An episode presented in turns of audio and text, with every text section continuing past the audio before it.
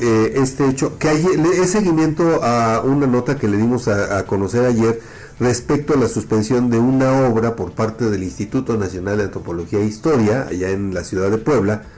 eh, que, realiza el ayuntamiento. Y en este sentido, el secretario de Infraestructura y Movilidad del Ayuntamiento Poblano, Edgar Vélez Tirado, rechazó que se esté causando algún daño al patrimonio cultural en la zona de intervención sobre la calle 2 Oriente, luego de que Lina ordenara la suspensión de los trabajos. Explicó que sostendrá una reunión, eh, bueno, que ya la sostuvo ayer con el director del Instituto Nacional de Antropología e Historia, para aclarar la situación, pues aseguró desconocer los motivos de la suspensión provisional de la obra.